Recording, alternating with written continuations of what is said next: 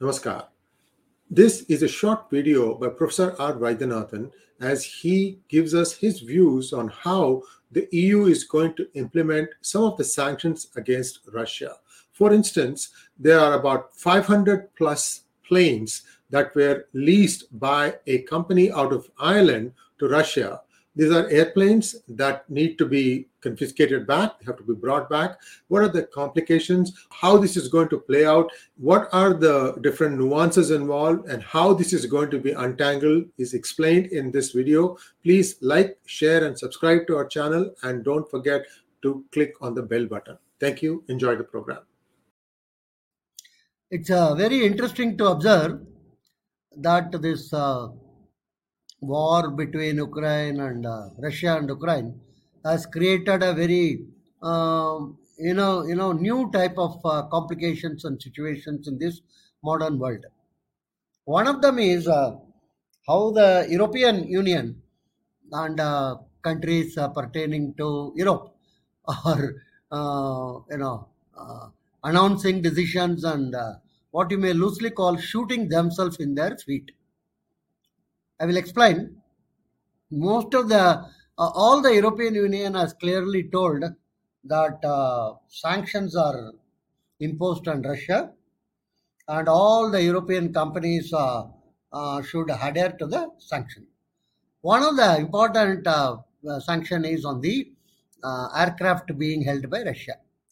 Russia has got something of the order of roughly 980 commercial planes and uh, of that seven and uh, in the modern times everybody knows uh, planes are not purchased. Planes are leased uh, on a basis. It can be operating lease or financial lease. We will not get into all those uh, specific issues but uh, 700 plus planes are leased by russia.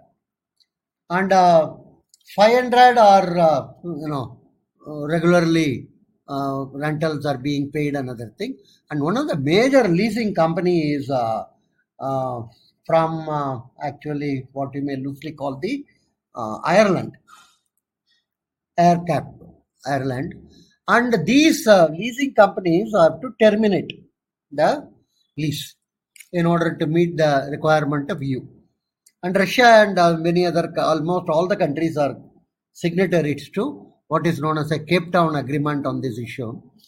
And basically, if the lease is uh, terminated, then 500 plus aircrafts are on Russian soil has to be taken over by the uh, leasing companies, lessors they are called. And how will they take it? Because first of all, they require 520 crew uh, to bring from outside, and then uh, they cannot fly it out because uh, there is a ban on uh, Russian non-Russian aircraft. It become non-Russian aircraft flying over the space. That is uh, one type of an issue. Second is these leasing companies are in dire state. They are expected to pay actually the uh, you know what one can call the penalty, and they cannot pay because uh, they do not have inflows coming from Russia. All these are expected to be done by March 28. Most of you would have known Russia has been removed from SWIFT banking system, so they are not able to provide funds, and then uh, uh, so the compensation cannot be provided to Russia. It's a very interesting situation. All these leased aircrafts, uh, Russia says, take it over. We don't care, but it cannot be done. So it's going to be a situation where large number of these uh, small leasing companies in Europe, not a very large one, large ones may be able to come out of the crisis, are going to get hit and maybe closed down. And uh, even the airbus will have significant amount of impact. The only major uh, beneficiary is going to be us and us uh, aircraft companies. This is not being realized by a large number of uh, experts. So this uh, contemporary uh, world war creates a very interesting situation particularly in terms of financial obligation in terms of uh, uh, sanctions imposed using financial uh, requirements and other things.